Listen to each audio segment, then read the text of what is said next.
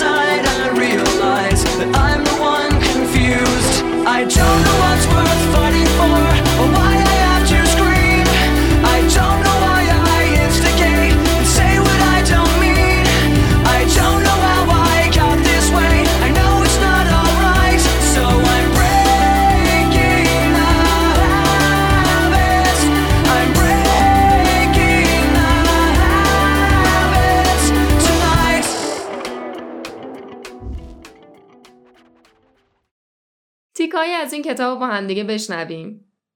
هدف اینه که بدونیم عادت ها می‌تونن اون چیزایی باشن که ما می‌خوایم. منتها عادت ها فقط وقتی می‌تونن تغییر کنن که ساز و کارشون رو بدونیم. هر عادتی سه تا المان داره. یکی نشون است. یعنی کار یا زمانی که شما رو خداگاه یا ناخداگاه یاد انجام دادن اون عادته میندازه. مثلا اینکه همیشه صبح موقع خوردن چای یا قهوهتون گوشیتون رو چک می‌کنین. این چای یا قهوه خوردن همون نشونه هست که شما هر روز انجامش میدین و شما رو یاد چک کردن گوشیتون میندازه. المان دوم پاداشه.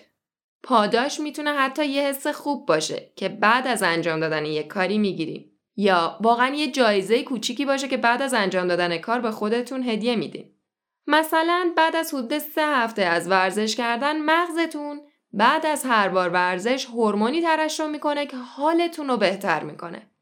این هورمونه که باعث ایجاد حس و حال خوب تو ما میشه همون پاداش است که بابت ورزش کردن می‌گیریم. المان سوم هر عادت روتینیه که انجام میشه. مثلا تو همین مثالا چک کردن گوشی یا ورزش کردن میشه اون روتینه میشه اون عادته خود اون کار یا فعالیتی که عادتمون شده به جای تغییر کامل یه عادت باید این کار رو انجام بدین نشونه قدیمی رو نگه دارین پاداش قدیمی رو هم نگه دارین فقط روتین رو عوض کنین هیچ وقت عادت جدید رو توی زمانی نذارین که لزوما توش کار خاصی نمی کردین. بزن یه مثال بزنم. فرض کنید که شما عادت دارید بعد از قهوه صبحتون یه دونه سیگار بکشین.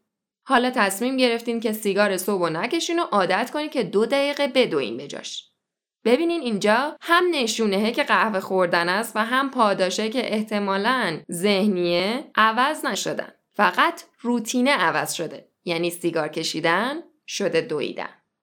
قدرت عادت اینه که وقتی یه عادتی ایجاد میشه دیگه مغز موقع انجام دادنش نیازی است کلی انرژی صرف کنه. و تو تصمیم گیریام کامل وارد عمل نمیشه و برای انجام دادنش هم نیازی به تمرکز زیاد نداره.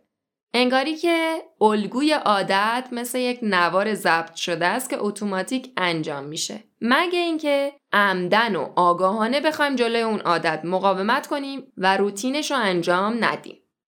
یادتونه گفتیم انگیزه مثل یه ماهیچه میمونه؟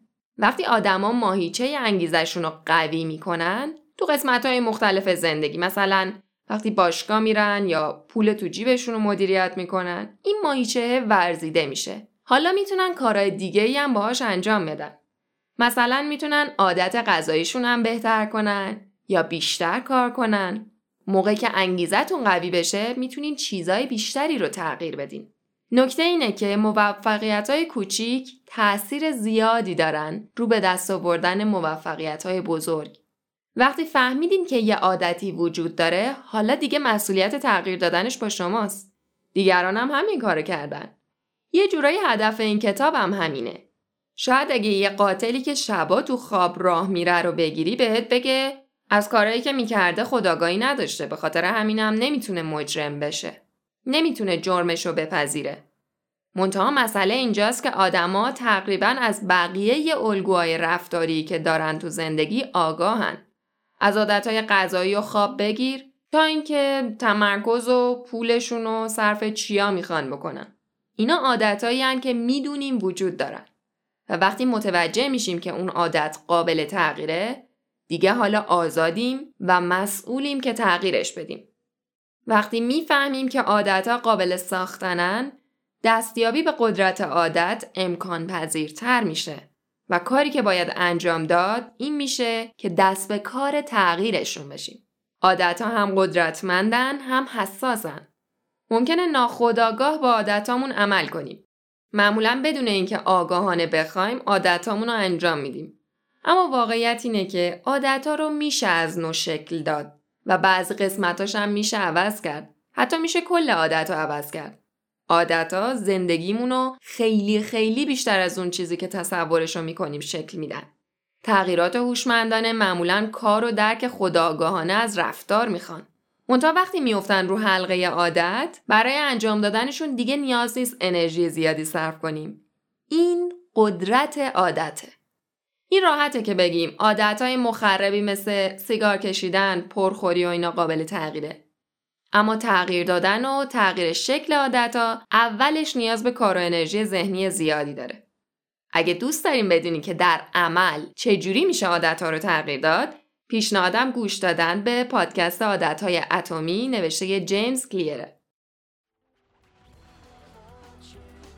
اول از خانم تحمینه و آقا یا خانم دو نقطه دی بابت حمایتشون تشکر می‌کنیم شما هم می‌تونین با کلیک کردن روی دکمه حمایت می‌کنم به صفحه ما تو وبسایت هامی باش منتقل شین و از خور کتاب حمایت کنید. تیکایی که گوش کردین از کتاب قدرت عادت نوشته چارلز دوهیکی. امیدوارم از خوندن این کتاب لذت ببریم. تو قسمت بعدی پادکست فنجون کتاب به سراغ کتاب تخت خوابت را مرتب کن نوشته ویلیام مکریبن میریم. متشکرم که به این قسمت گوش کردید. don't know how I got there.